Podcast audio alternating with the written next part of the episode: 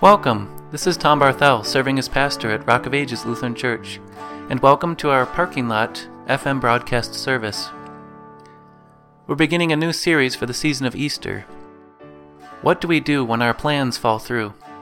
Certainly, there are times when our plans are not carried out the way we might like or completely come crashing down. Situations change, and our plans either change or fail. But God's plan never fails. And that's what we'll be looking at this Easter season. Today, our focus is our plans fall through when we're locked in a room. This is the service for the second Sunday of Easter, April 19th, 2020. If you'd like to follow along with the service folder, go to rockofages-payson.com, and there you can find the service folder for either printing at home or for viewing directly off of your phone screen.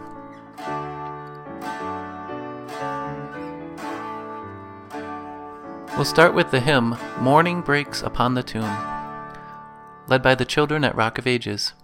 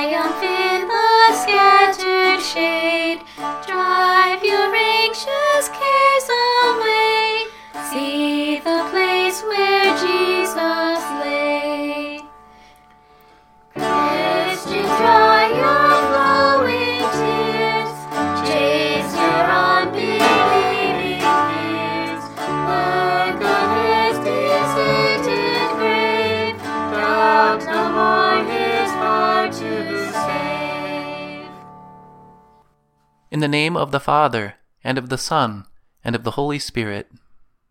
Amen. You who are loved by the Lord, let us draw near with a true heart and confess our sins to God our Father, asking Him in the name of our Lord Jesus Christ to grant us forgiveness. Holy and merciful Father, I confess that I am by nature sinful, and that I have disobeyed you in my thoughts, words, and actions. I have done what is evil, and failed to do what is good. For this I deserve your punishment, both now and in eternity. But I am truly sorry for my sins, and trusting in my Savior Jesus Christ, I pray. Lord, have mercy on me, a sinner. God, our Heavenly Father, has been merciful to us, and has given His only Son to be the atoning sacrifice for our sins. Therefore, as a called servant of Christ, and by His authority, I forgive you all your sins in the name of the Father, and of the Son, and of the Holy Spirit. Amen. O Lord, open my lips. And my mouth shall declare your praise. Hasten to save me, O God. O Lord, come quickly to help me. The Lord is risen. Let us worship him.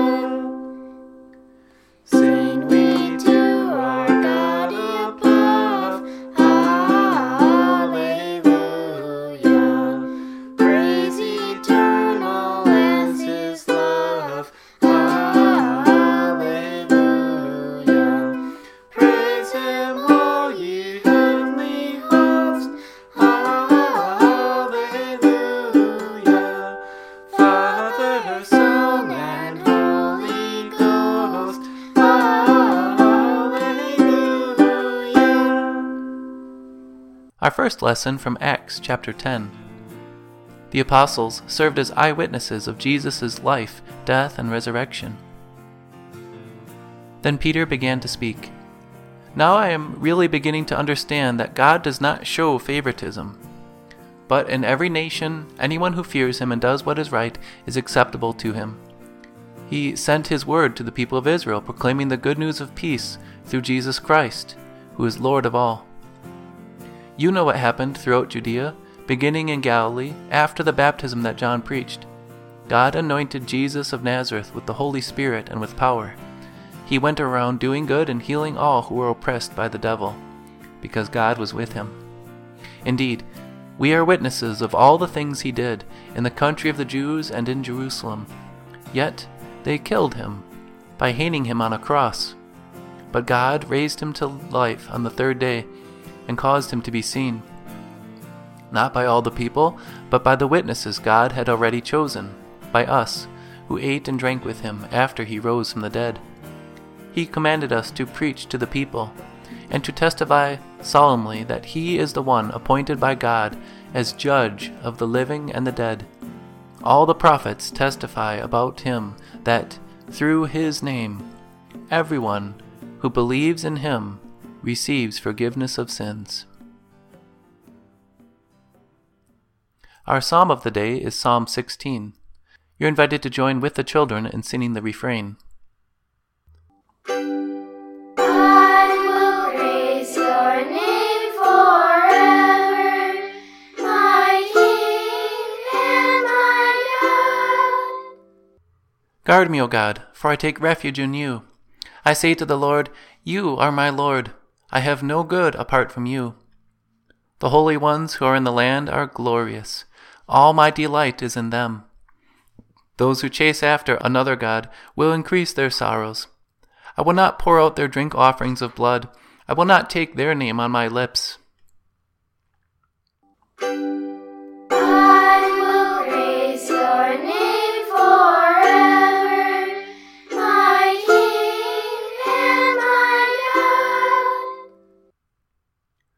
Lord, you are the cup that has been given to me. You have secured an allotment for me. The property lines chosen for me fall in pleasant places.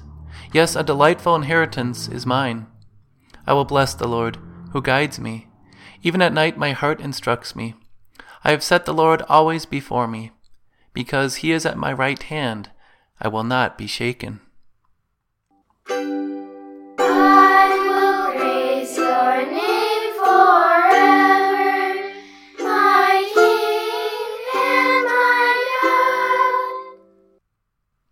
Therefore, my heart is glad, and my whole being rejoices. Even my flesh will dwell securely, because you will not abandon my life to the grave. You will not let your favored one see decay. You have made known to me the path of life, fullness of joy in your presence, pleasures at your right hand forever.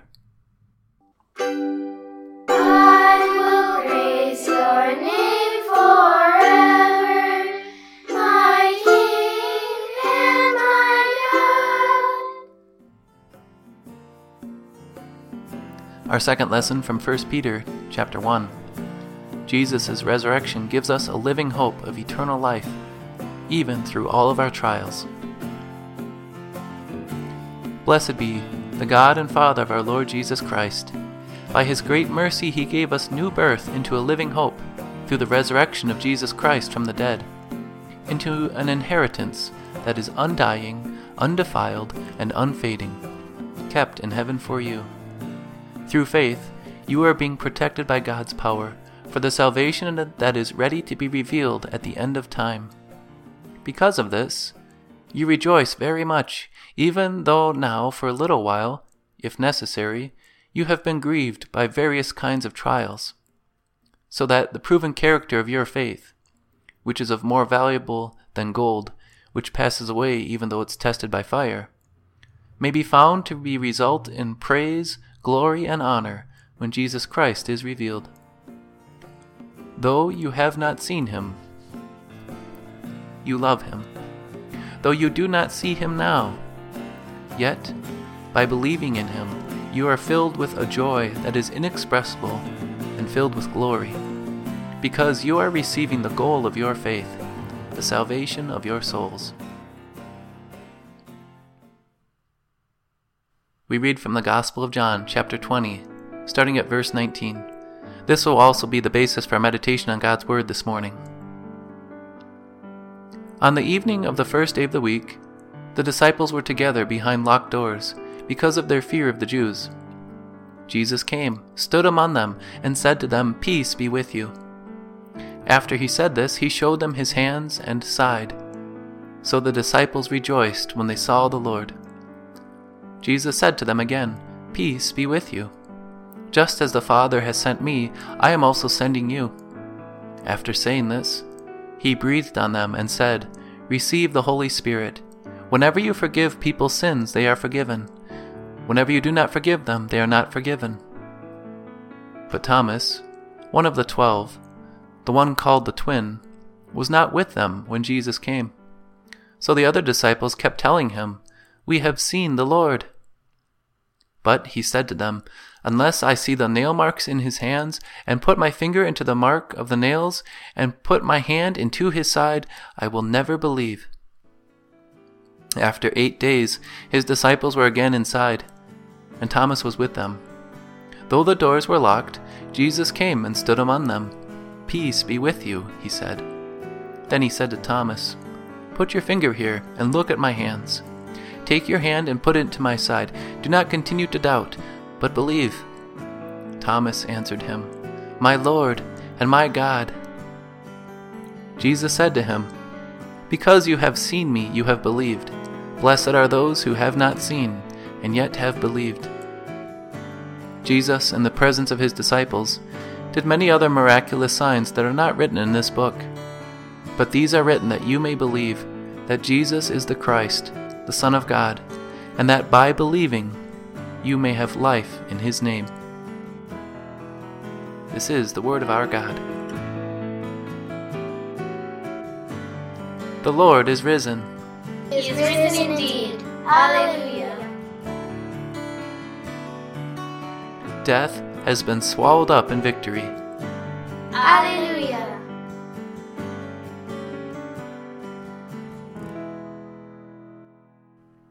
Will join in singing the first four stanzas of O Sons and Daughters of the King.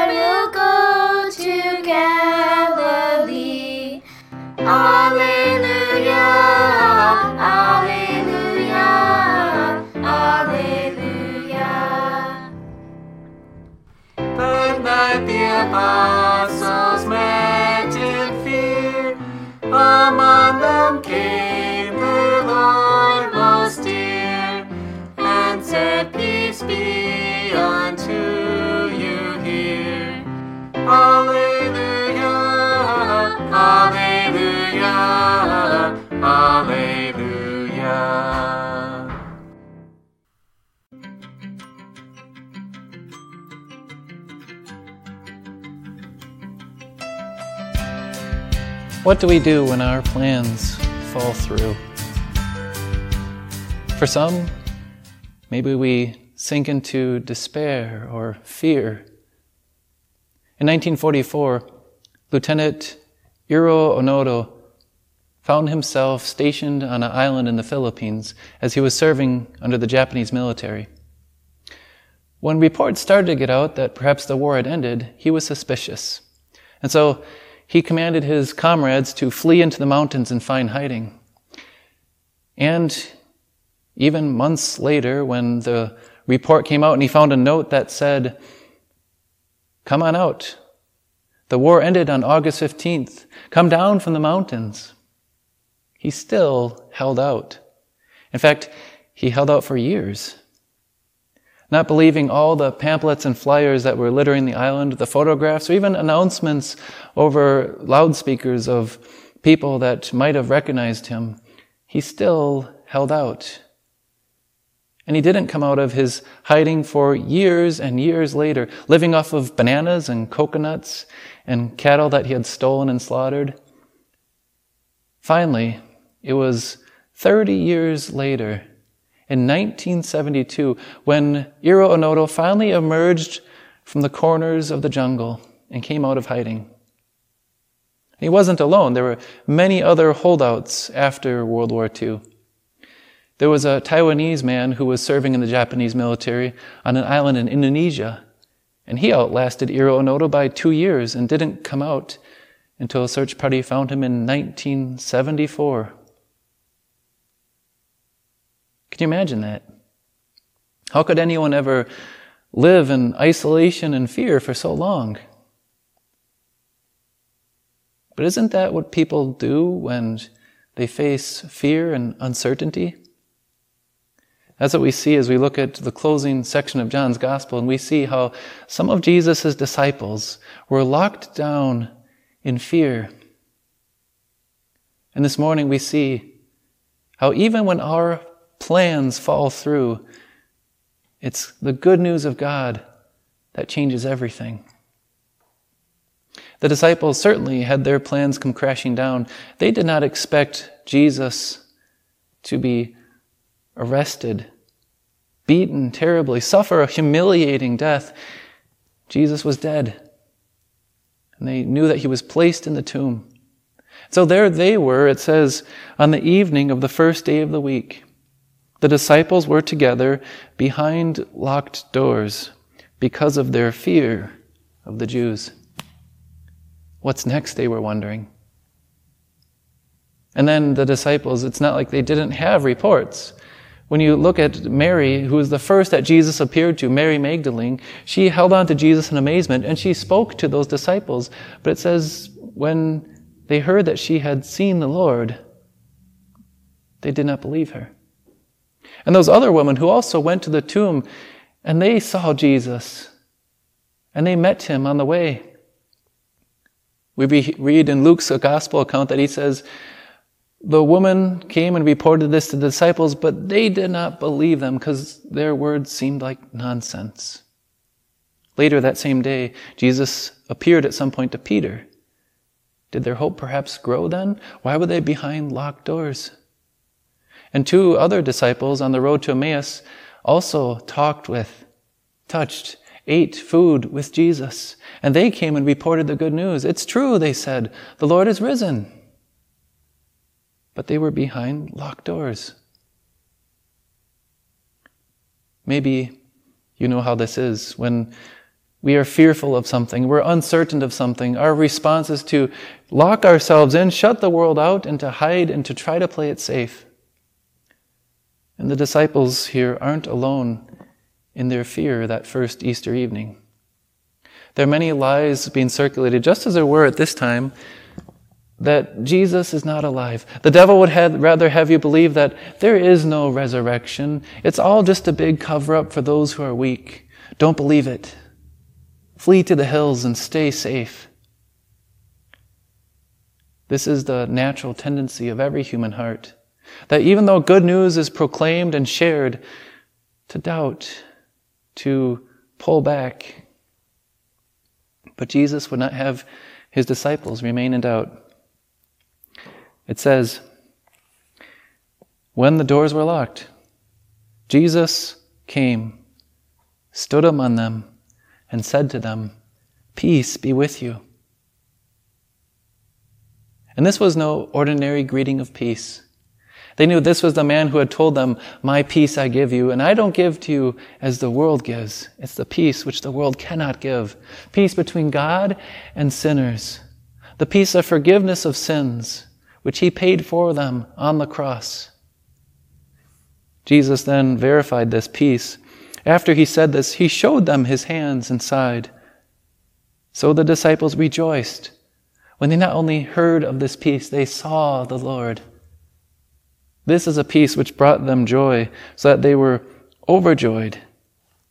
Can you imagine that? It's not the type of joy that just tells someone the victory has been won and the battle's ended. No, this is the type of joy that you get when someone that you love comes back from battle alive and has conquered, and the victory is complete and secure.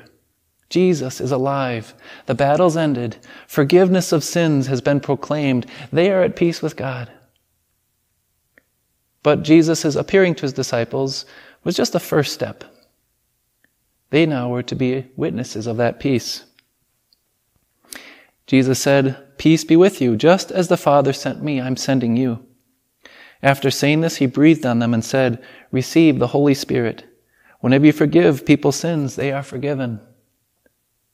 These same disciples who had been living in fear because they were not sure what had taken place, who were uncertain, now had certainty. And their mission, their job was to proclaim, the battle's over, come on out, the victory is won, Jesus is alive, we are at peace with God. And yet we see that the first messenger, or the first one that they carry this message to, was a former disciple. There's this man, Thomas, one of the twelve, who was not with them. Thomas, it is often said, is labeled as a doubter. Maybe you've heard the expression doubting Thomas. But that's not really the case. He was more than a doubter. Thomas said, Unless I see the nail marks and put my finger into the marks of the nails and put my hand in his side, I will never believe. Thomas was following the natural tendency the other disciples had and continuing to follow it. It was not just doubt, for him it was unbelief. Thomas, who once had seen and walked and lived and heard the words of the Lord and was a believer, was now fallen away from faith. He says, I will never believe. It's all a lie. It's a trap. Don't listen. It can't be true. Maybe you know someone like this. Maybe you yourself have experienced such struggles, doubts, disbelief. Someone who was once a believer, but they've listened to all the, the word around them and the reports around them. They've listened to their own sinful heart and their own reasoning, and they've said, It's too good to be true. To the hills, flee, keep the doors locked. Later on that week, they're once again behind locked doors. Was it Thomas, perhaps, who insisted, Guys, we're not out of the clear yet. We need to keep these doors locked? Maybe you know someone who has receded into the cave of their own heart. And maybe it's like Thomas, maybe it's because their plans didn't go the way they thought they should. Maybe they faced some horrible experience like a loss or a death of someone they love. Maybe some other plan in their life fell through. And because of it, they've lost their faith and everything else they've given up on. How does God respond? Same way that he did with the other disciples. He had given them the reports, the eyewitnesses. Remember the woman? That's what Thomas had, only he had more trusted people and friends telling him, The Lord is alive. We are at peace. For an entire week, Thomas had the same thing that every one of us has the word of the eyewitnesses that the battle's over, the victory's won, and Jesus is alive, peace and forgiveness of sins. This is what God used. And in the end, God would not allow Thomas to remain in unbelief and doubt. Thomas was going to be, in fact, ironically, one of the strongest proclaimers of the resurrection. After eight days, his disciples were again inside. Thomas was with them. Though the doors were locked, Jesus came and stood among them. Peace be with you, he said. Then he said to Thomas, Put your finger here and look at my hands. Take your hand and put it into my side. Do not continue to doubt, but believe. And then Thomas's confession and proclamation, which ironically makes him from one of the biggest doubters of the resurrection to one of the strongest proponents and witnesses to the resurrected Christ. Thomas answered him, My Lord and my God. When Thomas saw Jesus alive, he knew the victory is won, and that his God had become his salvation, and that Jesus, the Son of God, was his living Lord and his God. Jesus says to Thomas, Because you have seen me, you've believed. Blessed are those who have not seen and yet believed. In other words, Thomas, here's my plan. You, these disciples, all these witnesses, they are going to tell others this message of the victory being won. And they're going to proclaim to others the forgiveness of sins and peace in my name. And they will be blessed, even without seeing me. It's the power of the Word of God that takes the human heart, which is locked down in fear, and it opens the door. And it removes all fear. And like the disciples had, it brings joy and the peace of forgiveness. And that message, which God intends to be proclaimed, is like the messages that were scattered on the islands in the Philippines and all around, proclaiming the war is over, forgiveness is won. And now, God has you. Even you who might have doubted or lived in disbelief, you who struggle with fear, He has you as His witness as well. You who have heard this message and are blessed by believing this truth Jesus is alive. Our plans don't always get carried out. Sometimes they'll fall through. And certainly that can lead us into fear. And certainly it can cause a lot of people to question and wonder what is true. But this much we know. We have the witness and we have the word. Jesus is alive. The battle has been won. It ended on Good Friday. And the proclamation of that victory started to be spread that first Easter Sunday. And it's still spread by you. And people are still blessed and brought from darkness and fear to joy and the gift of life and forgiveness and peace.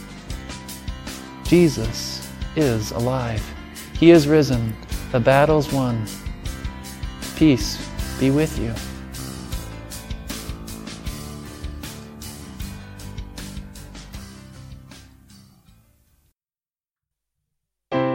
We'll sing stanzas 5 through 9 of O Sons and Daughters of the King.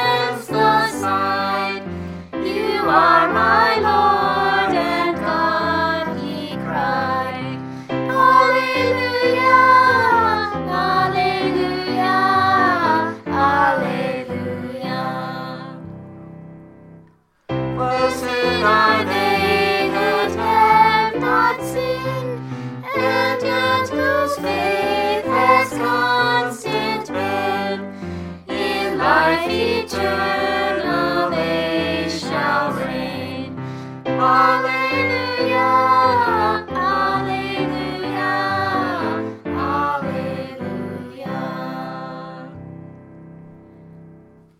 On this most holy day of days, to God your hearts and voices raise in laud and jubilee and praise. Alleluia, alleluia, alleluia. You're invited to join as we confess responsively our faith and praise our God using the words of the ancient creed, the Te Deum. We praise you, O God. We acclaim you as Lord. All creation worships you, Father everlasting.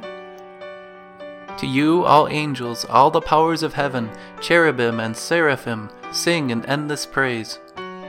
Holy, holy, holy Lord, God of heavenly hosts. Heaven and earth are full of your glory. The glorious company of apostles praise you. The noble fellowship of prophets praise you. The white robed army of martyrs praise you. Throughout the world, the Holy Church acclaims you.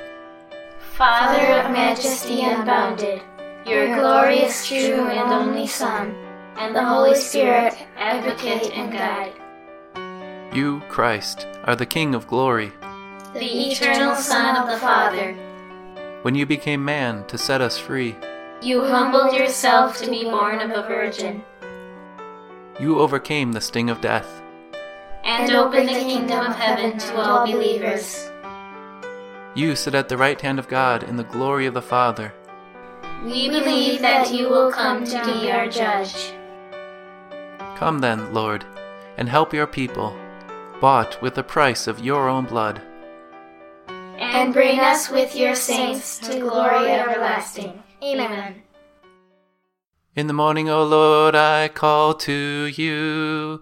Be merciful to me and hear my prayer. Lord, have mercy. Christ, have mercy. Lord, have mercy. Our Father, who art in heaven, hallowed be thy name. Thy kingdom come, thy will be done on earth as it is in heaven. Give us this day our daily bread, and forgive us our trespasses, as we forgive those who trespass against us. And lead us not to temptation, but deliver us from evil. For thine is the kingdom, and the power, and the glory, forever and ever. Amen. Risen Lord, you came to your disciples and took away their fears with your word of peace. Come to us also by your word and sacrament, and banish our fears with the comforting assurance of your abiding presence. For you live and reign with the Father and the Holy Spirit, one God, now and forever. Amen. This week we include in our prayers all those who grieve the loss of our brother in the faith, Chuck Tyrell. God called him home last Sunday morning. Chuck has been delivered from this world and brought to bright glory. We pray. Lord God, we thank you for the gift of faith which you gave Chuck. Beginning with his baptism, you gave him the gift of your Spirit, and by the working of your Spirit, you kept him in the faith. We thank you for calling him to glory and delivering him from this world of trouble. We pray that you will comfort all those who grieve at this time with the sure hope and knowledge of the resurrection. Teach each of us to number our days aright, that we may gain a heart of wisdom, until we join with Chuck and with all of God's people in that bright glory everlasting. We pray this through Jesus Christ, your Son, our Lord. Amen. O Lord, our Heavenly Father, Almighty and everlasting God, you have brought us safely to this new day. Defend us with your mighty power, and grant that this day we neither fall into sin nor run into any kind of danger. And in all we do, direct us to what is right in your sight. Through Jesus Christ, your Son, our Lord. Amen. Let us praise the Lord. Thanks be to God. to him who is able to keep you from falling, and to present you before his glorious presence without fault and with great joy. To the only God, our Saviour, be glory, majesty, power, and authority, through Jesus Christ, our Lord, before all ages, now and forevermore. Amen. We'll close by singing the first stanza of To God Be the Glory, led by Branches Band.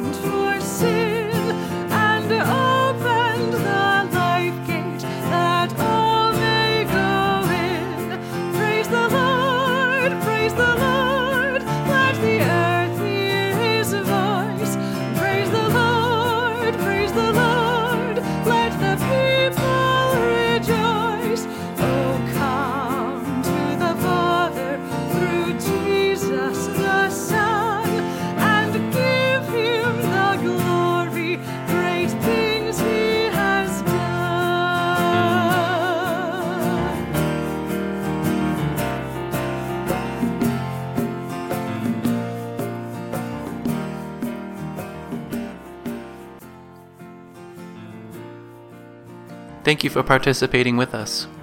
Once again, you can find each service folder at rockofages-payson.com. We'd like to thank Branches Band for leading us in that music for that final hymn. This concludes our service. Thank you for joining us. If you'd like to hear more messages, you can find all the sermon texts and audio and video at rockofages-payson.com.